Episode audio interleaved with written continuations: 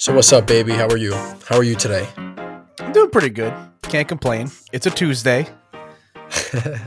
you got you got your little uh you got your little Sonic announcement today, which is actually pretty surprising. Yeah, I'm I'm So- pretty honestly, I'm pretty stoked. Uh if you're not familiar with what we're talking about yet or if you've lived under the rock for the last few hours, days, um they've announced who will be playing voicing Knuckles the Echidna in the upcoming Sonic sequel and that will be done by uh Idris Elba. Nice. Yeah, there were rumors that he was going to be like like James Bond, and I guess he's going to be settling for uh for, for Knuckles, bro. Who's I mean, who's settling at this point? Really? I mean, who are we to It's say? a, it's a settle. All right. I mean, I'm cool with this. Idris Elba's great. no, Uh, he is he is really awesome, actually. Yeah, as an actor. so I I just re- just it's topical, and I'm not talking about on my podcast this week, but I watched the Suicide Squad over the weekend, and he was great in that. And this role for like a while was being linked to Jason Momoa, and I very much rather prefer this. I think this is a, a, a, they knocked it out of the park with this. I mean, Idris has like an awesome voice, so I actually think this is really good because it's like I could listen to that guy. He sounds really good. You know what I mean? Like he just has one of those good voices that makes you question your sexuality Yeah. occasion. And listen, if, late, if right? listen, Idris Elba's no, you know, he ain't no B list actor. You know, No, Like, he is. He's if- a top tier actor at this point. Yeah. If he signed on to your project, this must be some some good stuff. There must be some fine china being produced. And eh, listen, if if if the Sonic movies follow the same trajectory as the games, then this movie is going to be solid. The third one's going to be great, and then the if you plug the third movie into like the fourth movie, it becomes the best game of all time. If we're if we're going on the Sonic trajectory. Well, you know, Sonic fans always very optimistic. no somehow managing what. to stay in the zeitgeist at all times. It's kind of ridiculous. Um, but yeah, welcome everybody back to the Glintendo podcast. I'm Glintendo. This is a usually a weekly Nintendo slash Smash community Galaxy Brain podcast, um, an occasional Peanut Brain podcast as well. The show goes up every Thursday for supporters on Patreon at patreon.com slash Glintendo and then becomes free to all to the rest of you commoners the following Sunday on Apple Podcasts, Google Podcasts, YouTube, Spotify, all sorts of podcasting places. But yeah, as I was alluding to, you haven't heard our sexy, sultry voices in a little while. Um, I want to say that we took a break, but we didn't. I was just extremely busy. So like it's not like it's not like it's not like I took a vacation from the podcast. Like I had some days where I was like good, but man, it was, it's just been really rough for me schedule wise. Like I've, I've just like my my day job, my regular work uh, has been very good, and when it's good, that means I'm super super busy. So um, we're back. It's been a little while.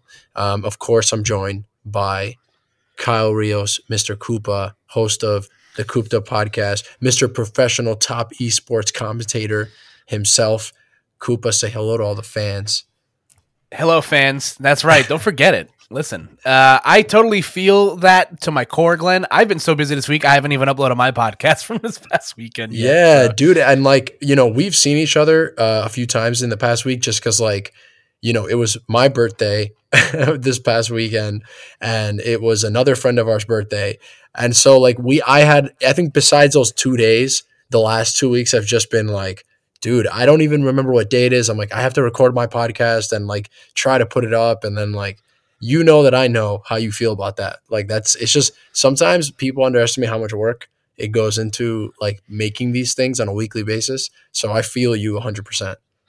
Yeah, it's like really, really hard when you're a one man band. And granted, this was even when I, you know, once upon a time, I was just kind of like taking what stuck to the wall of my recordings and threw it on the internet.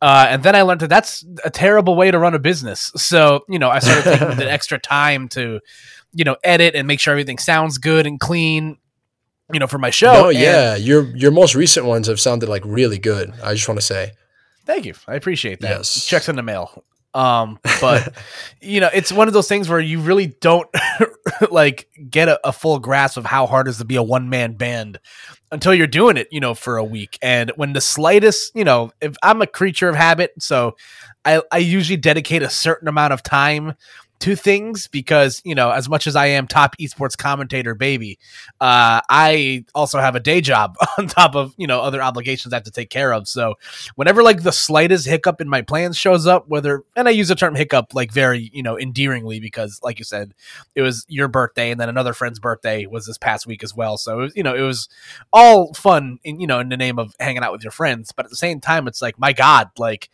I have so much I need to do still. Like, when am I going to have time to like sit down and catch up?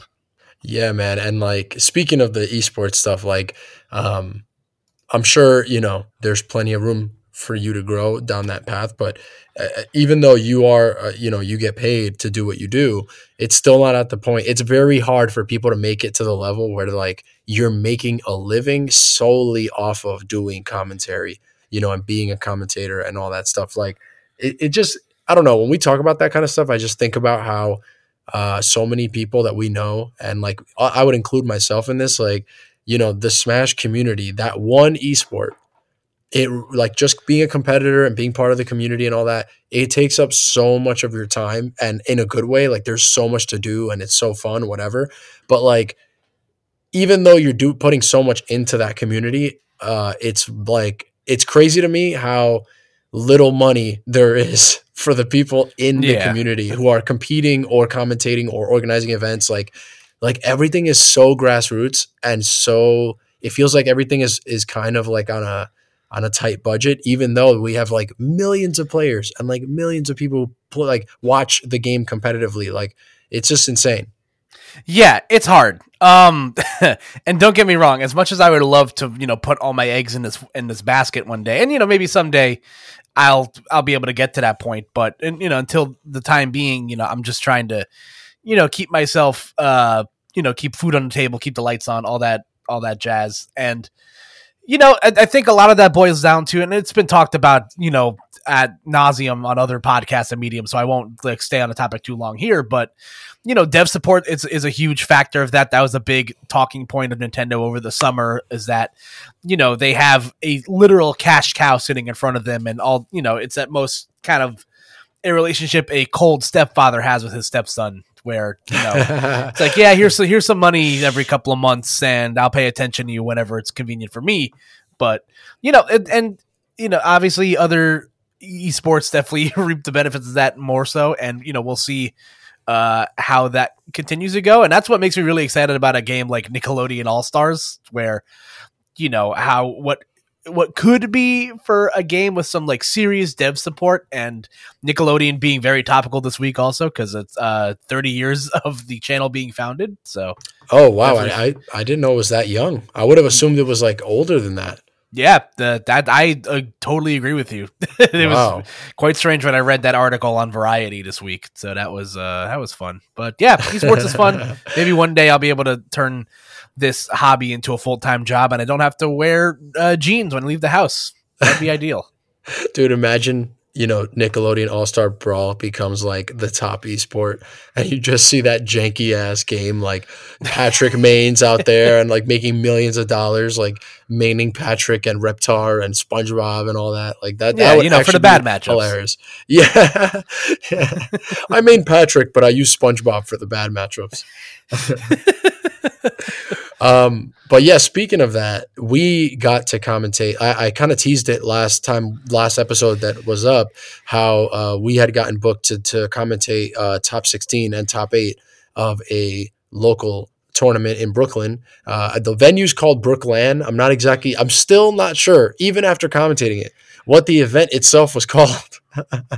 do you remember off top of your head? I think it was just uh, I, I it was like ran by uh, Community Gaming New York, which is a yeah. you know team ran by our friend Fabs, who is also you know helps run things with uh, Collision and RJ in our area. Uh, I think it was just called the inaugural. I've been calling it Brookland. yeah, that's oh week, yeah, so. like that's what I've been calling it. But then I realized like that's the name of the venue. Um, but yeah, if you're in New York City and you want to go to another like awesome uh, local They're doing it every weekend. It's in Brooklyn, in Williamsburg, called Brookland. That's the name of the venue. So check that out. But yeah, um, I had a lot of fun uh, doing the commentary for that, and uh, I don't know if we got to commentate like a real. I think that was like the first time you and I commentating like a professional like real block where like we got paid and it wasn't just like us two hanging out at the local and just you know what I mean casually grabbing the mic and just talking. You know what I mean? Yeah. Like at locals you could kind of just do whatever. Like anybody can go and grab the mic and like commentate. But this was like more professional and like obviously the House of 3000 guys set up the whole stream and everything and they're like the S plus tier at like setting up streams and running all that stuff. So um I had a lot of fun. I don't know. How did you feel? Did you have fun?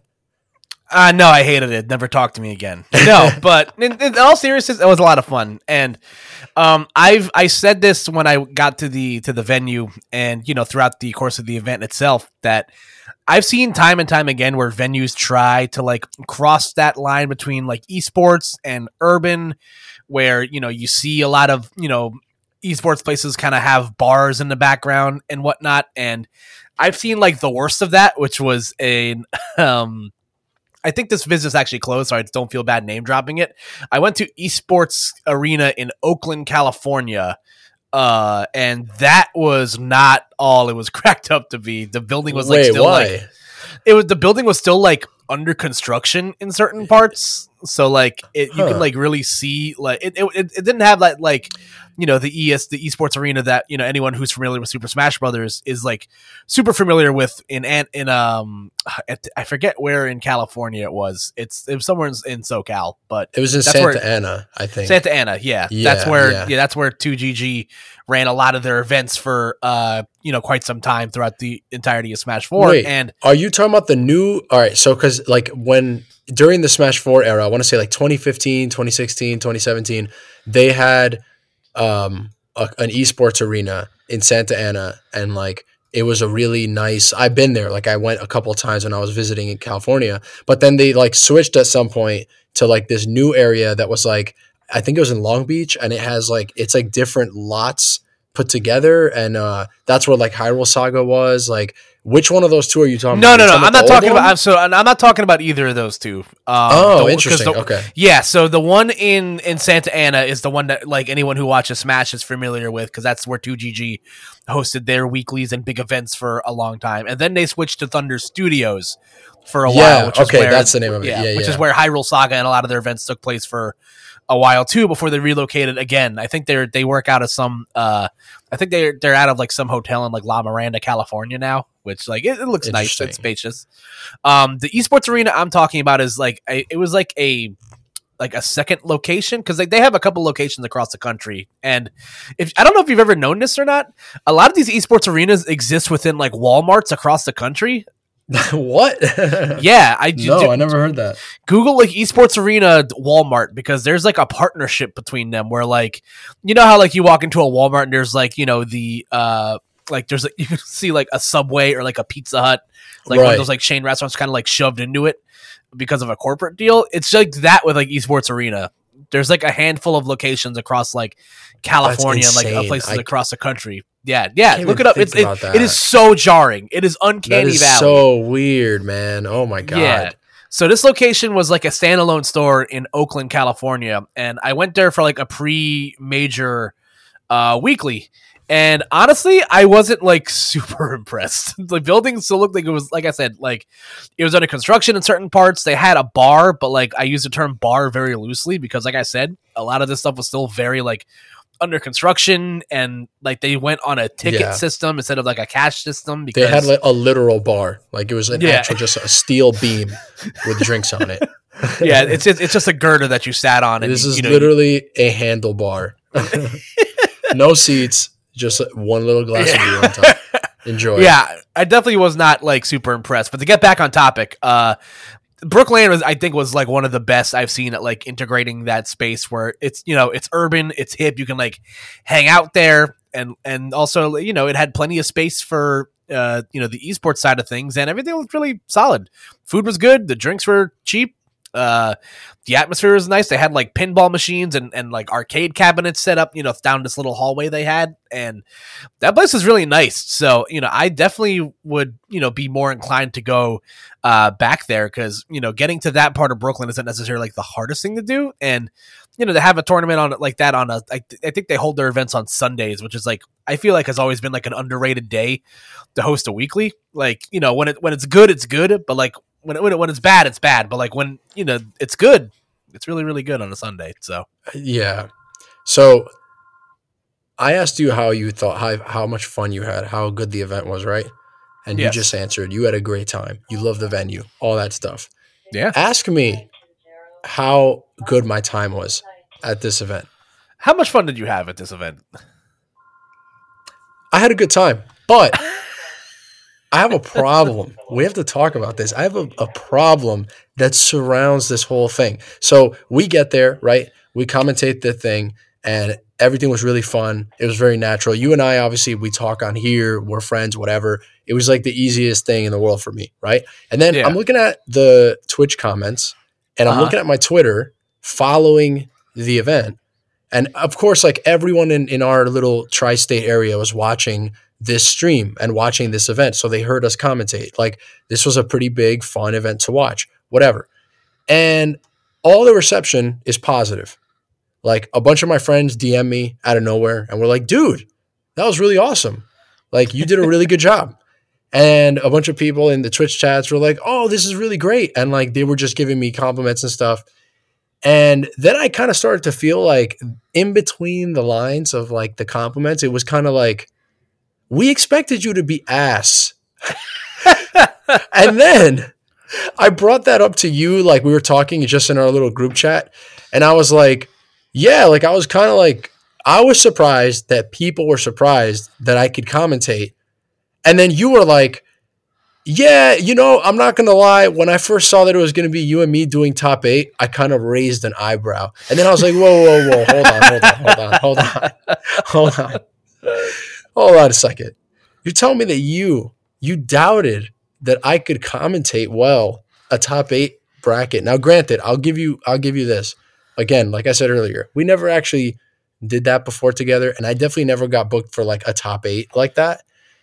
But I was still I'm kind of mad that you you raised the eyebrow, bro. I wanted nice, even, symmetrical eyebrows. You raised an eyebrow at the thought of me commentating a top eight. Explain yourself. All right, let me let me get on my podium and get my uh, apology video uh, queued up in my YouTube uh, render. Uh, listen, the number one, we have commentated before. We've commentated top eight at at an Arcadian before, uh, which I believe Arcadian or Schmadian. Yeah, that doesn't count. Here's the thing. You know what it's like? It's like when how do I put this as nicely as possible? It's like when Michael Jordan like quit playing basketball to play baseball you know what I mean? It's like I I like you are you are primarily known in the player base as a player. Right. And I and as someone that's known you for a long time, you know, I know that you're you're not dumb, you're well spoken, you know a lot about the game. Um and you you know, you know what you're talking about if you were presented with an opportunity to commentate because as you know once upon a time when we ran to hitbox locals you know when i would need someone in a pinch because nobody else wanted to commentate i would ask you because it's like okay glenn smart he knows how to like you know use the systems that we have at our disposal and you know it gets the job done. But you know it's it's one of those things where it's like yeah like i'm not gonna like ask you to do that very often because like that's not your that's not your skill set. You can do it you know you'll you'll you know you'll do it when when asked you know when the bat signal shines you're not going to ignore a pedestrian for help but it's i think most people were just kind of like wait glenn's like kind of kind of nice at this and i was like yeah like i knew you were good at it i think where my eyebrow raising came from is that I don't know how Fabs like knew about that. To be honest, you, you. you know what I think it was? I think because we were at DNA a couple, maybe over a month ago at this point, and I think RJ he runs a lot of the tri-state events. He runs a lot of locals, and I've known RJ forever. I don't even know. Ex- I think RJ just like you know, me and him are good friends. Like he probably listens to the podcast on occasion, and like we've known each other forever. He was like, "You should ask Glenn," and I was because all right to kind of you know, to accept your apology and to kind of meet you in the middle here, I'm, I'm, I actually, had, I actually just realized right now I have no right to be mad at you because when Fabs asked me, "Hey, do you want to commentate this top eight? I raised an eyebrow. I was like, "What?" like even I was like, "Me?" Um, but the, I think the reason why I was a little annoyed is because uh, if everyone was just like, "Oh, that was good," it would have been fine. But it was like people were surprised. You know what I mean? Like it was like it, it was the the level of surprise was making me feel like some type of way about it. Like, why are you surprised? I mean, to me, the level of surprise indicates that like you you were expecting this to be trash, right? Like you there's something about me that maybe maybe it's not what you're saying. Maybe I should look at it the way you're looking at it, where you're like, I'm known more as a player, so it raises an eyebrow when a player wants to be a commentator. Maybe that's the truth, but I'm so negative that my assumption, my brain immediately just goes to you were surprised because you assumed I'd be ass at this. And so, so I think the reason, I think that's number one reason why I was annoyed by that. And number two, it's because like, you know this, but a lot of people wouldn't know this. Like, you know, um, I'm, I do stand up comedy. Like I do like outside of Smash, if you've known me for my whole life, you'll know that like I've always been doing things like this, like like this podcast and like stand up and things that are like public speaking, stuff like that. That's been my passion forever. Smash has always been like a pocket thing for me that I just do for fun and go to compete, whatever.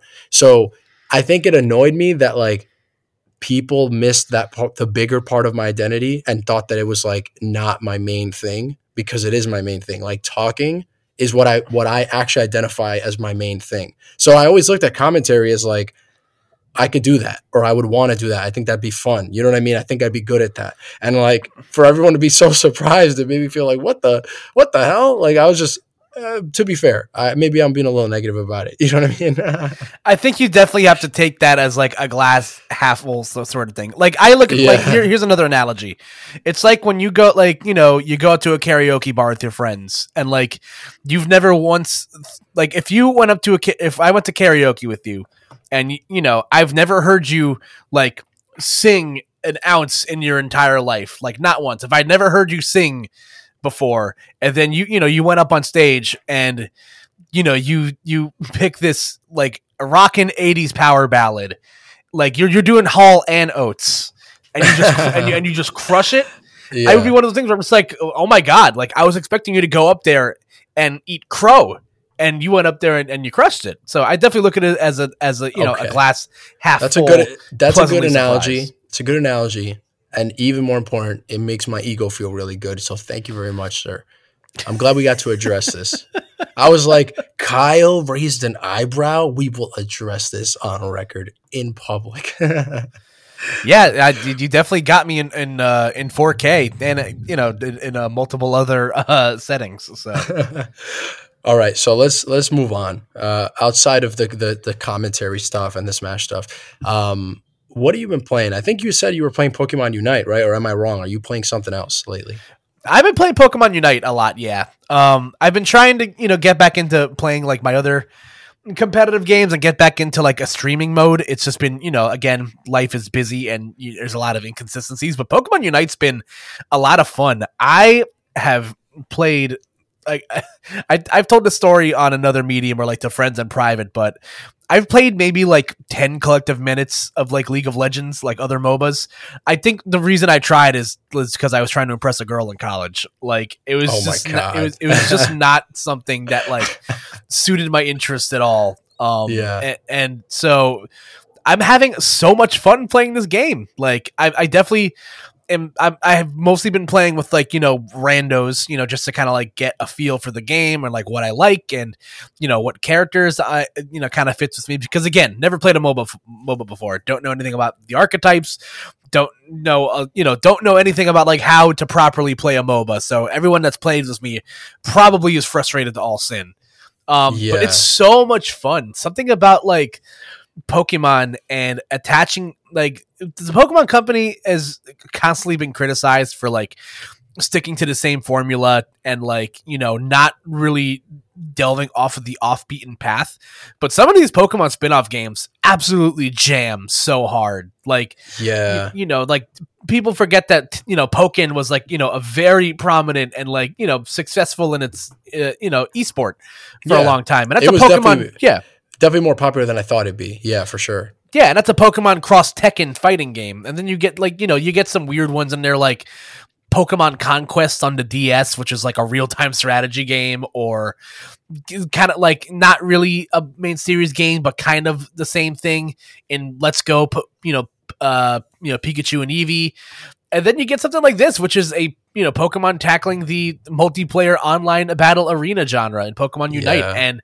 the games is is so much fun, and I I am pleasantly surprised with how much I'm enjoying it. Uh, you know, if this game gets any sea legs, I think it would be dope. You know, to have a Pokemon MOBA on like a big stage, and uh, oh yeah, the game's free to play by the way. So you know, it's I, I love free. That's my favorite. Uh, free ninety nine is my favorite. Yeah. So, I mean, I'm actually really surprised too. I'm not just surprised that like I enjoyed it. I didn't get to play it too much yet, but I did play a little bit and I enjoyed what I played. Um, but I also was just mad surprised that like, dude, everyone's talking about it. Like in, in our little circles or like social media, like, uh, you know, the people that I follow and whatever, it really has stuck. Um, and so like, dude, it's just weird because if you had told me like six months ago or a year ago, like, hey, you know, um, next year there's a Pokemon MOBA game, and we got to see what it looked like in its early like reveal, which was a long, long time ago. It was over a year ago they showed us that, and then they showed us new Pokemon Snap. And if you had asked me like which one of these two spin-offs is going to be the more exciting one that people are going to really be talking about, I would have said Pokemon Snap. And like it's actually the complete opposite. Like I feel like Pokemon Snap came and then completely went. No one's talking about it. Like I felt like it didn't really have this like moment that I thought it would have. And then this game that is like people were really negative on this like at the reveal because it, it really just looks like you know uh, a cash like grab like oh you're just gonna take a MOBA and just make it Pokemon and that's it. Like it just sounds like the let's take this genre that prints money and then let's slap Yeah. the Pokemon paint of coat that prints money and put it together and get this thing. And like it's actually really cool and it, it works as like an entryway to MOBAs, like kind of like in the typical Nintendo fashion where, you know, maybe you don't like fighting games, but Smash Brothers was a good entry point, you know, and obviously that's not to say Smash Brothers isn't as complex as like uh, fighting games. It's just that it, in addition to being complex, it also has like that easy accessibility for someone who's new to the genre. So like, and the same with like Mario Kart and like all these things. So this game is kind of like that. And I think for people like me and you, who like you said, like you, I, you think you've played, like you've played League once. That's already way more than me. I've never played Yeah. any MOBAs in my life. You know what I mean? Like I've never been into that stuff. So I don't know if we're just into Pokemon Unite because again we're not MOBA guys. Like maybe people are really into League think this game is ass and like they're just like, dude, this is like really baby or whatever. But I don't know. Uh, I'm having fun with it. A, a lot of people I know are having fun with it, and definitely check out Pokemon Unite. I'm actually also one thing I want to say about this game. Are you surprised with like? It genuinely looks really good like the like graphically like the the character models like the pokemon the animations like yeah some of it is like you know moba stuff where it's zoomed out and like it's not like the best you know fighting animations but the pokemon look like the way they're supposed to look you know and and when i play pokemon snap sometimes it's weird like sometimes like i don't know if it's the lighting engine or what it doesn't look like the pokemon universe all the time. This looks like pokemon the whole way through. It looks really good Yeah, no, that was definitely something that stood out to me when I kind of first booted up the game. And you know, when you hear something's free to play, you kind of shudder a little bit when you're like, "Oh gosh, like where are they going to cut corners? Is it going to be, you know, in the graphics, in the gameplay?" And no, I agree. Everything runs real smooth. You know, uh, it it looks solid. The animations are, are clean. You know, there's, there's online stuttering, but you know, listen, we, we we reap what we sow, and and, and you know, in the Smash Brothers community, uh, we're paying twenty dollars a month for twenty dollars a year for you know mediocrity. But I digress. Uh, but no, even despite all that, like the game looks super solid, and you know, again, it's it's a take on the mobile formula that's a little bit uh different than what you'd expect from League of Legends. And again, I've I've I'm very very casual when it comes to games like that. Um, but I'm really really enjoying myself. Would I go out to maybe explore that itch with another game like League of Legends? Probably not. Yeah. but you know, just definitely, like you said, it, it really appeals to my common denominator where it's like, okay, it's Pokemon slapped to a very popular genre of game that I probably wouldn't have played otherwise, but because I like Pokemon that much, I am I'm you know Yeah. at default curious. And I, you know, I'm having a lot of fun with it. it it's definitely And you been know a, a fun time waster. the thing is it actually i think we had like i said like both of us kind of had a lot of people had a cynical kind of like look at it when it was revealed but them using the pokemon universe actually worked out in a way that it that makes sense because so you know how like i think you said this on like the last episode that you were on or some at some point we talked about like fighting games and how like you know when you play a fighting game you don't know the characters because like they're they're unique to that game or whatever and you're not even sure who to pick or whatever. And one of the things that Smash Brothers did was like they solved that problem by having characters that you know, like the Nintendo characters, and going, oh, well, you know, this is a new game, but I like, you know, Metroid, so I'll probably enjoy playing as Samus because she plays the way that a Metroid game might play, whatever. So at least like there's some connection there. This is very similar. Like if you play a MOBA, they usually have all these different like unique heroes and stuff. And a lot of times like they're they're not heroes you recognize. They're not like Batman. You know what I mean? Like it's just like a guy they made Yeah. up for this game. and with the Pokemon thing, it actually solves that problem because like for me, it was like I like defensive characters, so I played Snorlax, and then I just wall people out, and that's how I play Pokemon Unite. So it, it's like it actually connected the the dots, and it's not just a shameless cash grab. And actually, I want to say one last thing about it, like uh, to your point about it being free to play. Um, I expected more nickel and diming, and it seems like you know if you just want to play the free version of this game and you don't want to like spend all this money on like getting you know a G string for Snorlax or like whatever, you don't have to do it. you know what I mean? Like you you can. There's a lot there for you if you just want to have like you know your nice naked Snorlax with no G string. There's enough there to enjoy that. Um, but yeah, so I, I again, I've been meaning to get back to that, but like we said a million times, you and I are busy boys. We're not our, you know, 14 year old selves, or we could just spend our entire life playing video games and, you know, not have any responsibilities. Um, but yeah, so I just finished actually uh, Link's Awakening remake, which we've talked about before. Oh, yeah. so good. You obviously you're a big fan of it. I just finally, finally, finally finished it. I bought the soundtrack for sixty dollars on Amazon, imported from Japan. That's how much I liked it. Okay, I spent sixty dollars on this soundtrack. The soundtrack is amazing. It's really great. Um, so yeah, but then I started. I think I'm, I'm playing a game that I don't think you're gonna expect at all, dude. You might not even know. You might know what this game is and forgot com- that you knew what this game is. Do you remember this game called Starlink Battle for Atlas?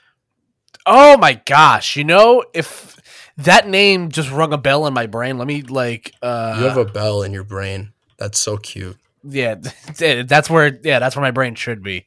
Uh, oh yeah, I totally remember this like coming and going. yeah, exactly. That's a perfect.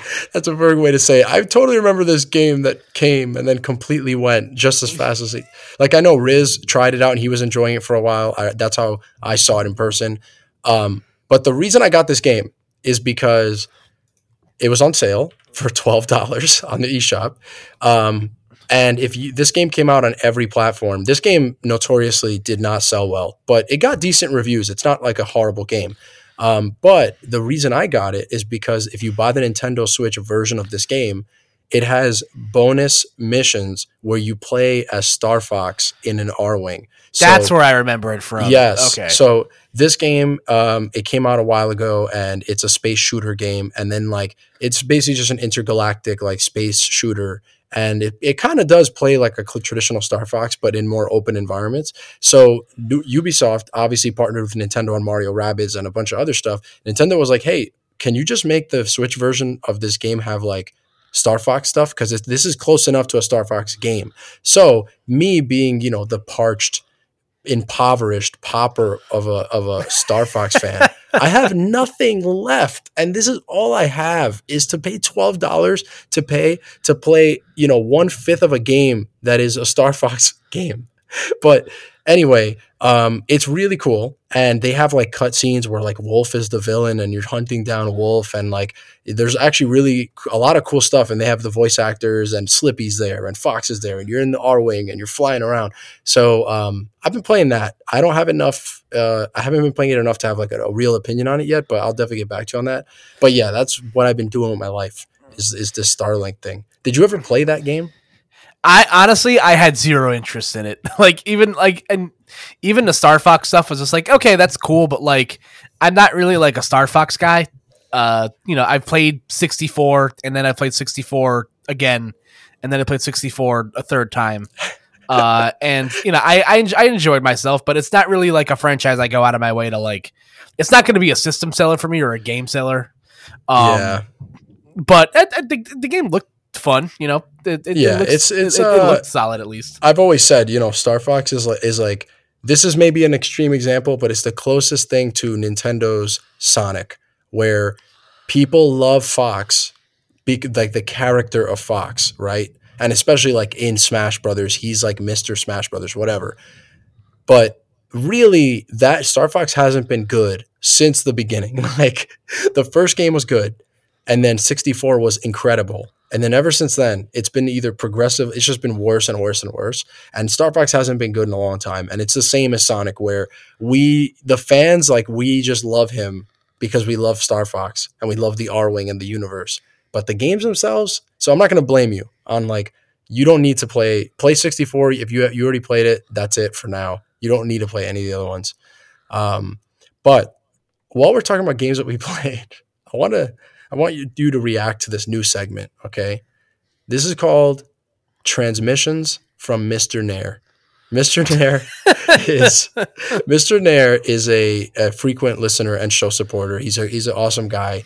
Um, and we just talk about games all the time and he listens and like he'll message me randomly as he's playing games and just like have like his random impressions as he's going through the game and it's actually hilarious. So i just want you to react to these transmissions okay? So this is this is mr nair. This is mr nair playing recently he's been playing like a lot of people skyward sword hd the remaster that just came out for uh, the switch. So on july 31st at 9.06 p.m out of nowhere okay? He just dms me you telling me Skyward Sword is the most linear Zelda game, but I'm getting lost so often, way more than Breath of the Wild, and Fi is not helping me either. And I'm like, okay. just randomly, he just told me, he, he's just like, dude, why'd you tell me this game was so linear? Now I feel bad about being lost. And then I'm like, all right, so where are you at? And he's like, yeah, I'm right before Faron Woods, um, right, something talking about a Skyview temple. Got to find and slice these cubes. I was like, what? Like, I don't remember cubes, man. This is so funny. Like, I got to find these cubes and slice them. And then 923. Okay. So 20 minutes later, in all caps, I'm a fucking idiot. Lol. I made it so much more complicated. Bro, I beat the Sky Temple, and holy shit, that was amazing. You were right. The dungeons of this game are fire. Now that I think about it, the shrines in Breath of the Wild are just little mini dungeons, temples. Okay, so obvious that was obvious to all of us who played Zelda games, but Mr. Nair's like he's new to traditional Zelda, so you know if Breath of the Wild's your first Zelda, the shrines feel like they're like you're not really sure that it's a small dungeon, which is part of the reason people were disappointed with Breath of the Wild. They wanted like giant shrines. All right, and then there, that's where our last transmission ended. Right, the next day, my we find another transmission from Mr. Nair. Random thoughts at 5:25 a.m. on August 1st. Dungeons are great, but everything else take with a grain of salt because I'm not even close to done. Feels kind of meh. and then he just he doesn't say anything else, no context for that. I don't know what he was doing. And then the next transmission is uh on August 3rd, two days later. You were right once again. As I play more, this game does a lot right and a lot wrong. Lol. Very polarizing, and I understand why people can say they hate it or it's their favorite. All right. And then we get to our final transmission on August 5th. Oh my God, Zelda games be picking my brain. dude, it can turn, dude, it can turn from this is fun as fuck to fuck you. Where the fuck do I go in an instant? This is my first traditional ish Zelda game after all. Dude, I'm so tempted to buy Skyward Sword Joy Cons. Wow. My guy went from like this is the worst game I ever played to this is the best game I ever played. Oh, by the way, I should buy these Joy-Con. This is like if the if it's like if the Coen brothers like directed my train of thought. Or something. Yeah. Like And then he finally made it to the third area of the game, which is the Lanayru mining facility. If anyone played Skyward Sword, it's the area with the time shift crystals. His thoughts on that area, frustrating as hell, but then completely fire.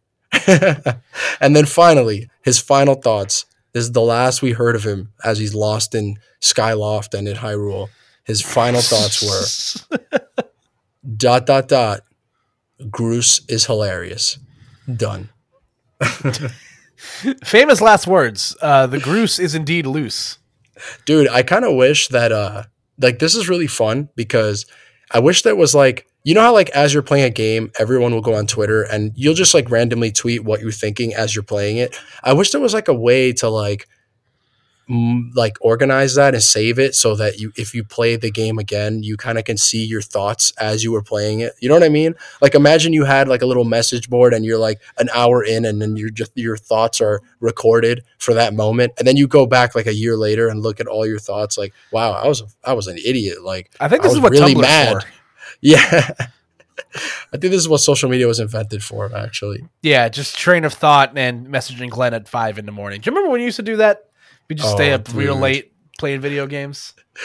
dude uh, someone brought up to me the other day i think it was aj he was like dude sometimes it's like a weeknight and i'm like trying to go to sleep and then i wake up in the morning for work and i look at the discord and glenn left like an essay of rage on like some random character in smash or some random topic about a game and he just started raging to no one in the middle of the discord just like left, left essays there and i'm like damn i really do that it would be like three in the morning something will trigger me and i'll just start firing off in the discord oh boy Yeah, I'm sorry, it's Kyle. yeah. i'm it- sorry There's definitely shades of that. uh Of of uh, that Donald Glover meme walking into the room and Oh, everything's on fire one? from yeah, Yeah. walking into the room where everything's on fire from Community. Every time I like wake up in the morning, you're just like you're just just letting off rounds of of, of salt, and I, I look at the timestamp. I'm just like, man, like must be nice. it's got to go somewhere kyle all right i can't go into public with that energy all right putting it This into discord all right so uh moving on we're in mid-august now jeez uh, it's like it hurt me just saying that you know what i Dude, mean don't, Like, don't don't don't even Oh say anything. God. It's like the fact that I saw this great picture online, and it was a screenshot from uh, Captain America: The Winter yes Soldier. i saw that i was gonna bring that up too oh my And god so yeah, if you're not familiar, it's a it's a picture of, of Chris Evans and and Anthony Mackie, uh, like doing in the beginning scene of that movie where they're like you know they're jogging around uh, Washington D.C. and because you know uh, Chris Evans is Captain America, he's just lapping this poor soul Anthony Mackie. So the screenshot is you know Chris Evans you know behind Anthony Mackie and Anthony Mackie's terrified. And the caption reads like you know me trying to process 2020 and see and as Anthony Mackie and Chris Evans is uh 2022 in, in four months. Yeah, that dude. Oh my god, it's like running up right behind you, and you're like, dude, I'm not even done processing 2020, man. Dude, it's it, that's how that meme was literally like. It, you know what's sad? Until I saw the meme, I didn't realize there was only four months left of the year. It was the meme that kind of like made me realize it, and I'm really mad I saw that. Like, dude, it's bad, man. And so whatever. So yeah, we're we're in mid August. We're approaching the end of August, and the only kind of uh, big game for Switch fans, Nintendo fans that's coming out this month um, is No More Heroes 3, which comes out August 27th. So, um, did I ask you before on the show, like, have you played no- the No More Heroes series before? One and two, those were both Wii games, but they were ported to the Switch, they were ported to the PS3 and 360. I have not played any of these No More Hero games yet. Okay, Like- because you need to play them because I I recommend them because they're really fun and they're just really funny and like really a lot of personality. But like, dude, you specifically, I really strongly feel like this is up your alley. I, I made you watch a trailer before this show. Does does that? Did you watch the trailer like and think, wow, this actually looks amazing? Like, I feel like you specifically would really like it. Am I wrong about that? I did. I definitely like.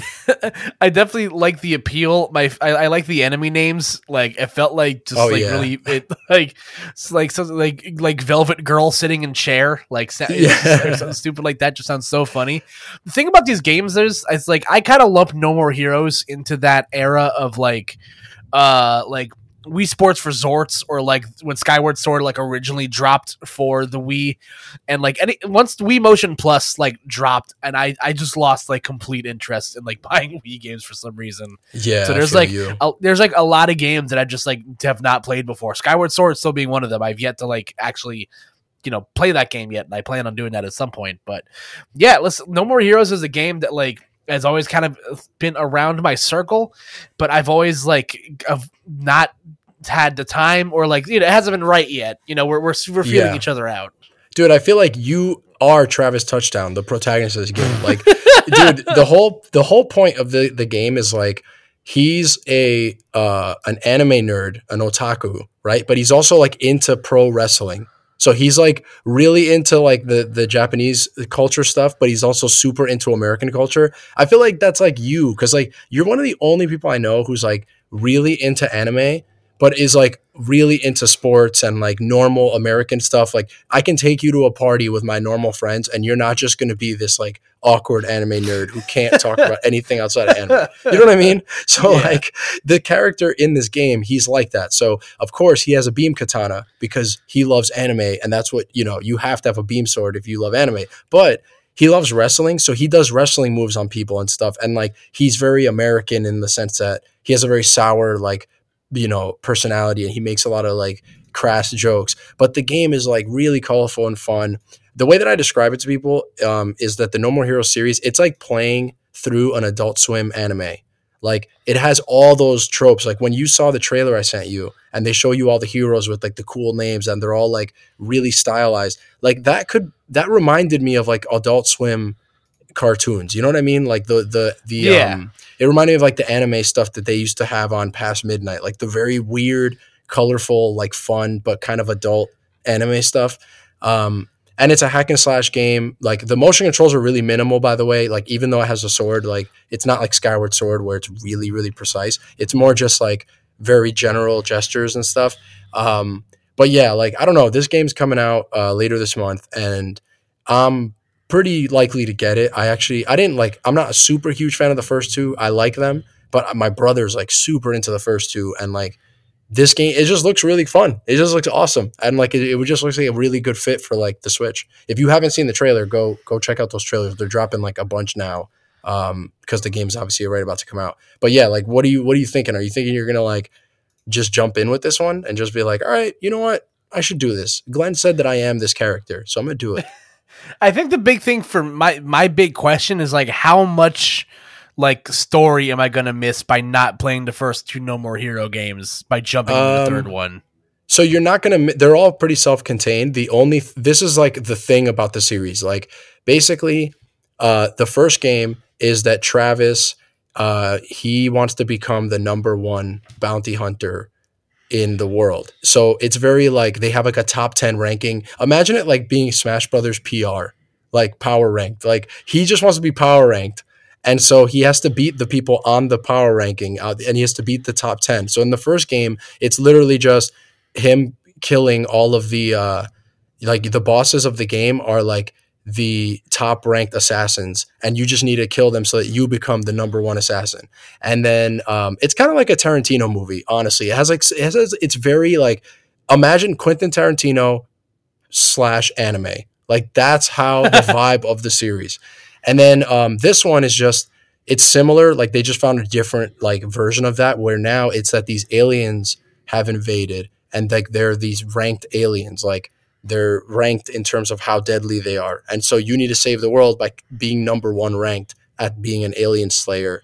And so you don't really need to know the story. The story is fun and there's great cutscenes there's funny characters but it's not the kind of thing where um you know this game is going to continue some grand story and you if you do, if you don't know this character then what about this? Like none of that is going to matter. All you need to know is that travis is just trying to be number one at this thing.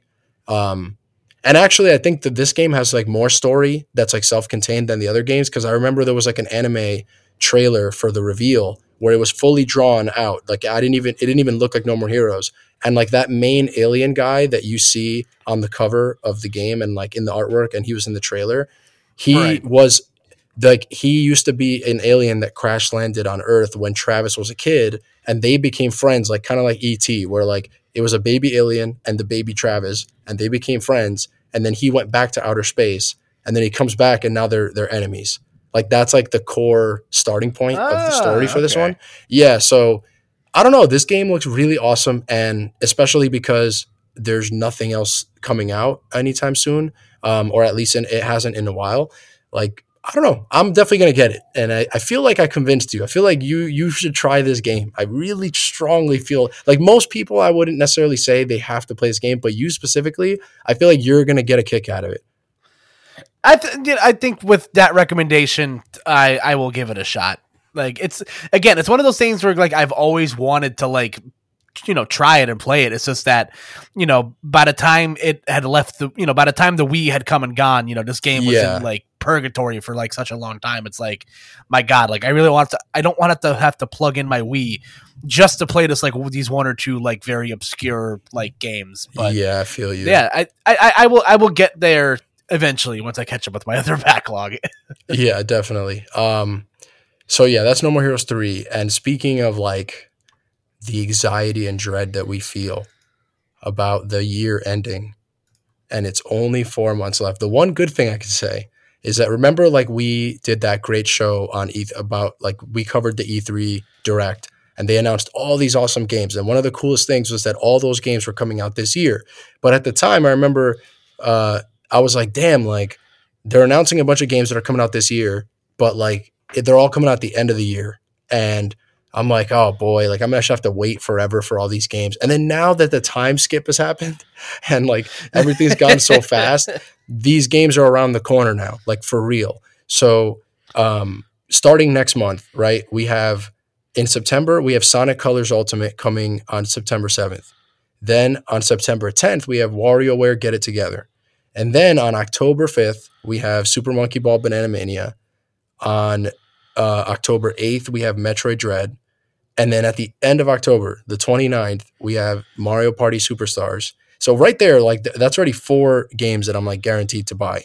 Um, and then on in November 12th, we have Shin Megami Tensei 5. So if like you're a super hardcore JRPG guy, this is like a must buy game exclusive to the Switch. Um, and then November 19th, we have Pokemon Brilliant Diamond, Shining Pearl, the remakes of the DS games. And then December 3rd, we have Advance Wars Reboot Camp, which is I'm literally buying that frame one. And that same day, we have the Danganronpa uh, ports that are coming to Switch. So that's a lot of stuff that like now we're in the ballpark where like every month we're getting one or two, we're getting two minimum for each month. We're getting like two pretty cool like games that are worth buying or at least checking out. For me, there's at least five or six games I just mentioned that I'm like guaranteed to buy day one. Um, which of these are you really like the most excited for? And hold on, before we even say that, all right, out of respect to you, I put Sonic Colors Ultimate on here, okay? Because that is a big game. I'm not gonna, I'm not gonna hate, I'm not gonna hate and like not put the game on the list. There were a lot of games that I'm like, ah, that's not big enough. Like no one really cares about it. People really do care about this game, and this game is legitimately to be good. Like Sonic Colors was a good game, um, as as much as people want to meme on Sonic, but just don't make that your choice. All right, is is Sonic Colors your choice? If I let it go, would it be your choice? It is not. No, as much oh, as I it's not. no, it's not. As much as I like that game, like Oh. I, I, I, because I recently went back at, at some point over like the last year of quarantine. You know, I did kind of cave, and I was like, "Oh yeah, I have Sonic Colors here. I have like a TV that has component stuff hooked up to it. So let me let me play it a bit. Let me see like what I've been, you know, because it's been a while since I played that game. I just played Sonic Forces. I needed something like to like cleanse my oh palate. my god. Yeah, that's a yeah, that's a choice. Um, but you know, I needed something to cleanse my palate. And I'm like, yeah, this game's a lot of fun, but honestly, like a lot of those later levels of colors like aren't as it I don't know, the end of that game feels like it slugs a bit and you know for something that's advertised as a 3D Sonic game you spend a lot of time in you know 2D in a lot of 2D platforming sections Yeah, and like right. not all the wisps are like super intuitive not all of them are hits some you know levels like planet wisp are are really cool and there's this i forget what the name of the of the space level is but like you're essentially like running on the floor and like the floor is like spawning beneath you like Oh, yeah, yeah yeah. yeah It's- it like- looks like you're about to run into like the air, but then like every time they, they takes a step, the the the like the it's almost like an invisible floor is there. Yeah, that's a design. That's a design thing. I don't think I'm ever gonna get tired of. I think that stuff looks cool every time they put it in games. Yeah. Um, but no, that that is not the game I'm most excited about. Uh, I'm really excited about Pokemon. I'm just gonna be. Oh I'm- right, I'm- I'm- yeah. I'll, I'll, I'll keep it frank. You know, as much as I'm excited to try a lot of these games, like you know, Danganronpa is a game that like people have like close to me have been like, listen, you should play this game. You like this game a lot, and I agree with them. I'm, I probably like it a lot because I like you know visual novels and you know games like uh, the Ace Attorney trilogy, where you know there's mystery afoot, and it, it really you know appeals to again some of my of my favorite things. And even games like you know metroid dread like again i've played maybe half of a metroid game. Like i played uh, that's a lie. I've played like two metroid games but uh this game you know some of the stuff some of the promotional stuff coming out a lot of the gameplay footage nintendo's really been pushing it the last few months uh i'm excited I, i'm i'm legitimately excited to play that game and and experience it with everybody else but it's just i am a a, a sucker for Pokemon. I'm a sucker for nostalgia. I am so excited to go back to the Sinnoh region and experience, Yeah. you know, what this game looks like, what changes they've made. Uh, a lot of that's just because you know I'm I'm very attached to these games. They're some of my favorite games in the Pokemon franchise, and also because you know uh, I recently you know repurchased a, a 3DS to like play through some handheld games again. Um, but buying old Pokemon games is like actually awful because Oh, some of these games are yeah. s- yeah because you know you've seen it you know when pe- these games used are selling for like box quality prices it's Dude, some of them are more. I saw one. I saw a used copy of of uh, Pearl, um, which sold for like hundred and I'm like, yo, like, are these games just going to be insanely valuable? Like, think about maybe ten years from now. Like, is this just going to keep? Is this going to be an exponential thing where old Pokemon games just keep getting way more valuable as time goes by? Like, yeah. So to your point, yeah, you should definitely be excited about these remakes if you want to go back and play that old game. Maybe it'll be like Pokemon Unite, where I feel like people are still are very negative on the Diamond Pearl remakes uh, because of how they look and a bunch of other reasons. Maybe it's gonna be like Pokemon Unite, where when we actually get our hands on it, we're like, this looks way better than what we thought it was gonna look like, or like the reveal trailer maybe didn't do it justice. You know what I mean? Yeah, yeah, exactly. Like I it's it's just so hard being a Pokemon fan sometimes. Granted, like yeah, Pokemon fans, compl- you know, nobody complains more about Pokemon games than Pokemon fans. But like you said, like you know, some these the quality of these games, I think, is just going to continue to go up because of like you know, like like most older games, you know, these games eventually go out of production, and then whatever's left is whatever's left. So. You know, I I'm, I wish I could go back in time and like stop myself from like losing like two copies of Heart Gold because I could probably pay off my car right now with that sort of money. Like, in, yeah, like, dude. At my oh, those those two Heart Gold and Soul Silver, those are the ones that I think are the most sought after right now. Um, but yeah, so you you chose. A quick question before we actually move off of like the Sonic thing. Um, so you're gonna buy Sonic Colors Ultimate, or because I if I feel like maybe you're like, eh, I just played it again and I'm actually not that into it. I'm gonna buy it. I want to see like I. It's just one of those things where maybe I just wasn't in like the right headspace because I just played a Sonic game right before that, so maybe I was just a little Maybe. like burnt out of the genre. Uh, but What again, platform are you gonna buy it on if you buy it? That that was what I really wanted to ask. probably gonna buy it on the Switch. Okay, most cool. likely. Interesting. Yeah, I, I, I'll see what, what fits my budget because I don't really use like it's it's it's on all like the next gen consoles or something like that, right? Yeah, it's on everything. It's it's gonna be everywhere. Yeah, I don't know. Maybe I'll buy it for my PlayStation, but I just it's I've always whenever there's been like a multi-console thing in my life, I feel like the Nintendo version of whatever Sega and Sonic Team releases is always the one that's like less problematic, except with exceptions like uh, Sonic Unleashed, which is like a completely different game if you buy it Yeah, on the. Wii versus if you buy it Oh on the HD system. Yeah. Yeah, sh- yeah. Shout outs to Sonic Unleashed. That is a, Unleashed. that How is I've a- never heard that? That's all I. Yeah, hilarious. that is a game. Um, but yeah, I, I- I'm probably gonna get on the Switch just because I it, it's just convenient for me, and I might want to stream this game because I do really d- enjoy this game, and you know maybe. Uh, I'll, I'll see what sort of changes, like the you know the new Wisp power ups ads, and you know what some of these extra features, uh, you know, include with the game as well. But I'm definitely gonna pick that game up. Like I'm, I'm very excited to play this game again. Yeah, I'm actually so dude, it's it's this is like a really awesome like a couple months, man. Like I'm actually surprised how many of these games I'm gonna buy. Like Sonic Colors, I'm probably not gonna buy that. But again, I, I do respect it. It's not like I think it's gonna be buns. Uh WarioWare guaranteed buying that. Monkey Ball, that's a very there's a high chance I'll get it, but I'm not it's not necessarily day one. Um, which by the way, that game they have some new details that came out recently. Game runs at 60 frames per second on sw- of this Switch uh, port or whatever, uh, which is awesome. But also they have uh, a hidden costume of Beat from Jet Set Radio, um, and he he replaces the monkey in the ball, and so you could. That's just a cool throwback. Like if you're an old school like Dreamcast fan and you're a big deep lore Sega fan like I am, um, that's an awesome thing about that game. That's like a very high chance I'll get it at some point um, Mario Party Superstars guaranteed buying that day one. Shin Megami Tensei mm, probably not going to get that, even though it looks really good. Just not really into hard hardcore JRPGs that much anymore. Diamond and Pearl, I'm probably going to skip that. Um, I, I feel like I played that generation recently, like too recently. I'm just not going to revisit that. Advance Wars guaranteed buying, and Danganronpa is a maybe. So for me, and then of course my number one choice, the everybody knows my number one is Metroid Dread. of course. Kyle's not a Kyle's not a dreadhead. We get it, okay? Kyle's not a dreadhead, but dude, this game. Did you? What'd you think of the the the new trailer they just dropped on Twitter this week?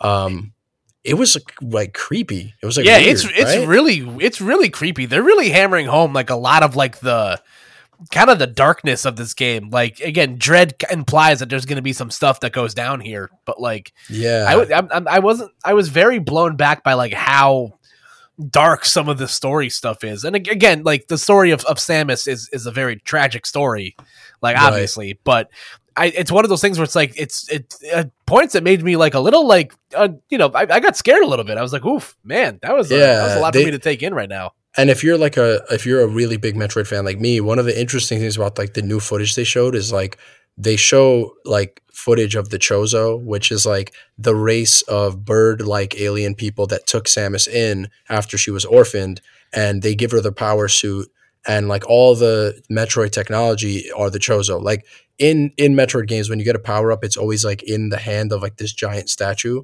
Those are like the Chozo statue. So it was interesting in this trailer to see that they're in this game. They're going to show you what the Chozo look like before they all like died or whatever.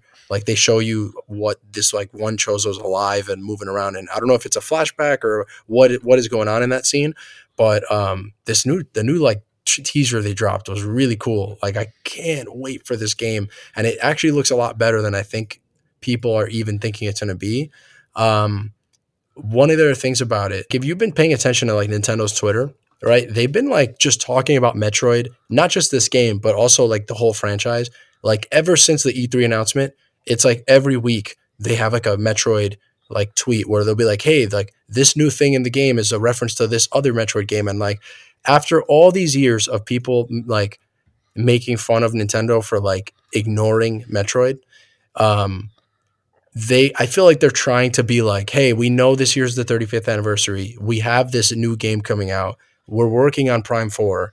We didn't forget about this series. We just wanted to wait until we had something solid that was like gonna come out before we talked about it. It it is a little weird that they're not they're not talking about the 35th anniversary. You know what I mean? Like it's not like they're Yeah. not saying that this is part of the 35th anniversary. They're just kind of like talking about Metroid a lot and, and like it, it is kind of weird and i definitely would want more um, they acknowledge Zelda's anniversary. Like they have, we have the Zelda Game and Watch coming out.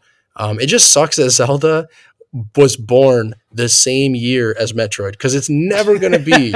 you're never going to get a Metroid having like the the the star of the show. You know what I mean? Like it's never going to get an anniversary year where it gets focused on the way that Zelda does and the way that Mario does. Like it'll never happen.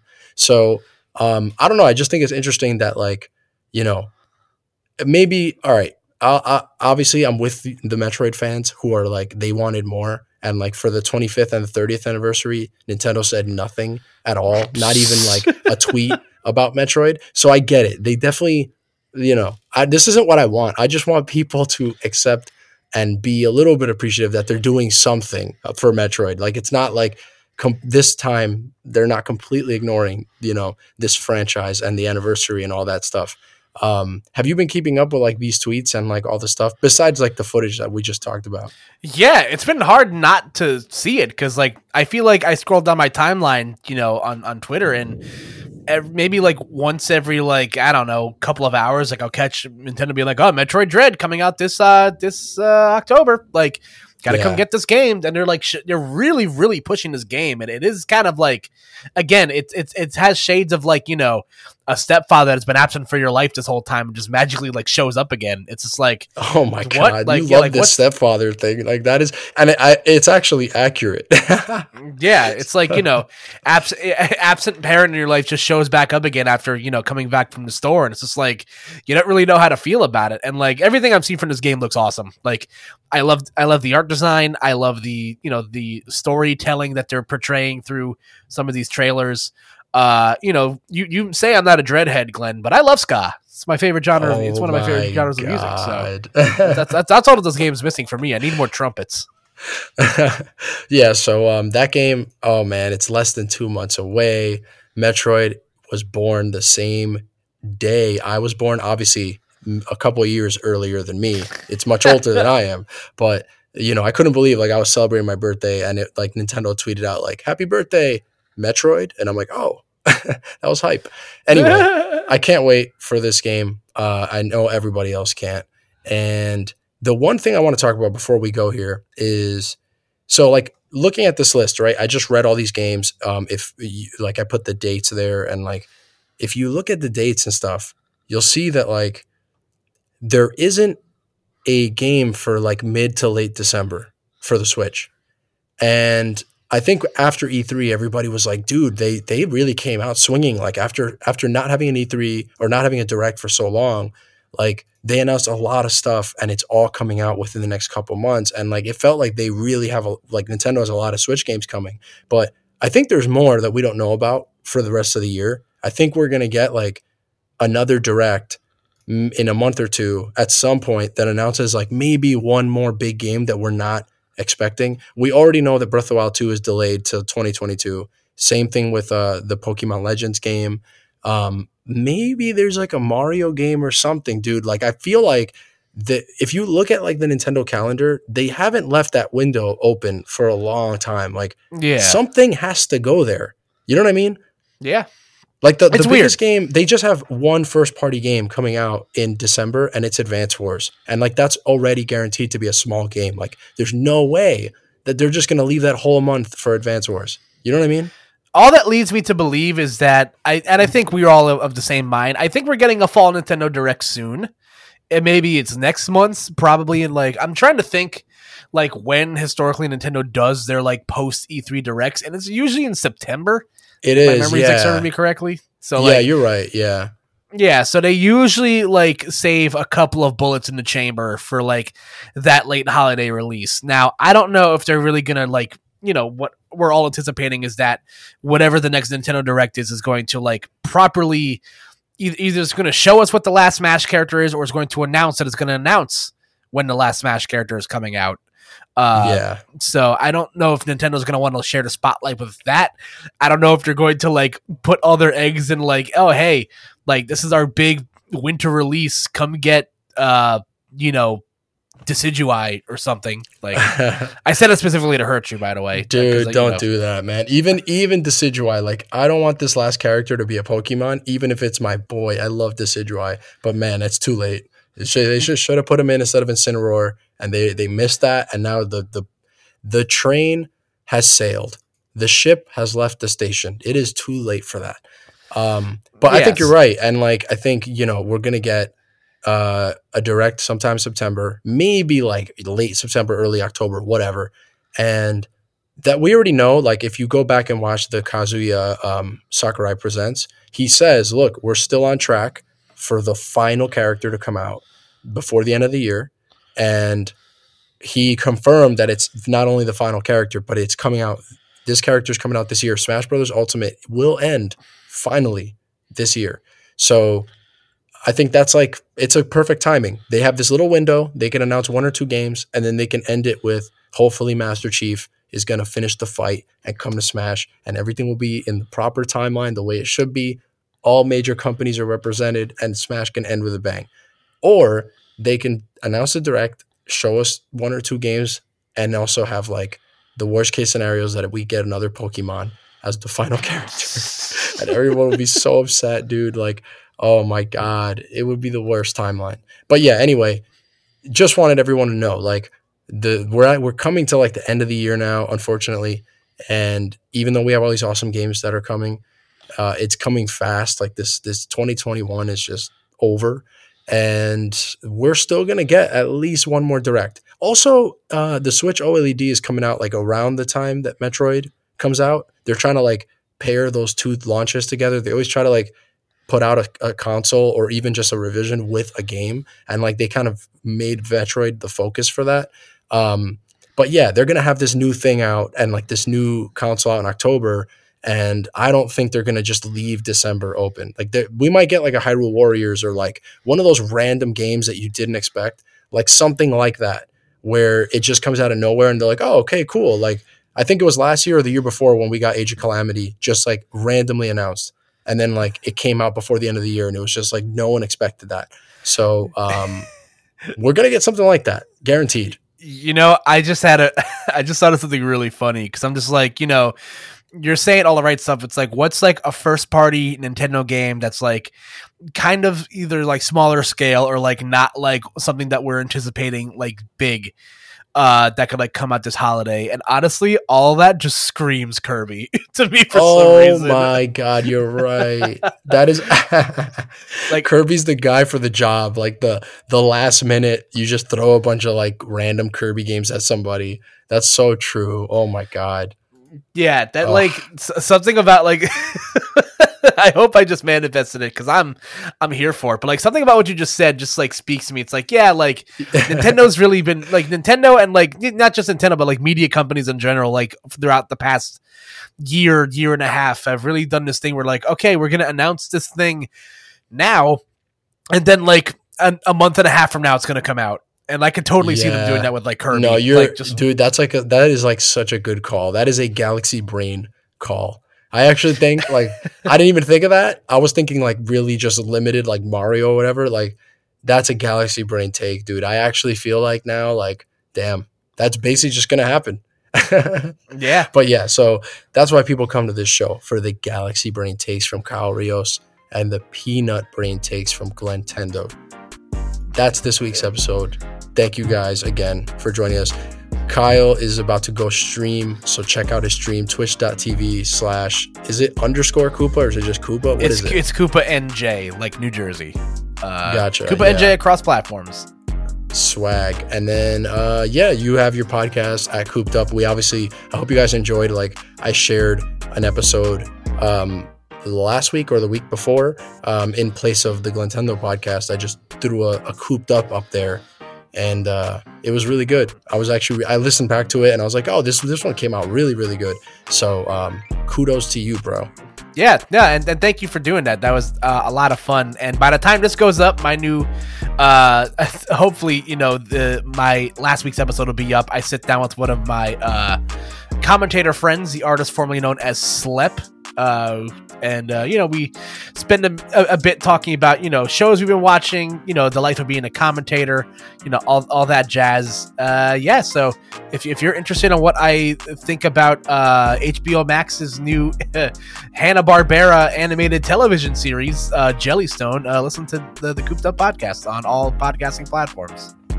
Yes and of course if you're a show supporter, you'll be listening to this super, super early on Tuesday night as opposed to Thursday night. It's my way of making up for the, you know, the two weeks that we weren't on. it's the best I could do. But anyway, uh, hope you guys enjoy the show. We'll catch you guys next week. Have a good night. Have a good year. Have a good life. See you guys later. Good night, everybody.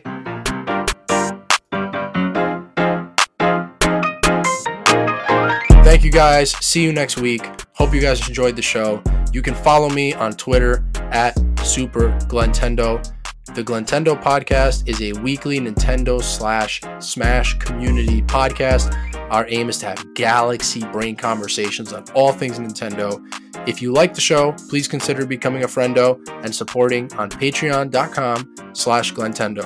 Friendos get early access to the show each Thursday the show then becomes free to all the following Sunday on Apple Podcasts, Spotify, and YouTube. If you're listening on Apple Podcasts right now and you actually like the show, please give us a good review. It helps boost our visibility so more people can find the show. This show is brought to you by our amazing producers, Naomi Eduardo, In a Yellow Flash, and the legendary Riz.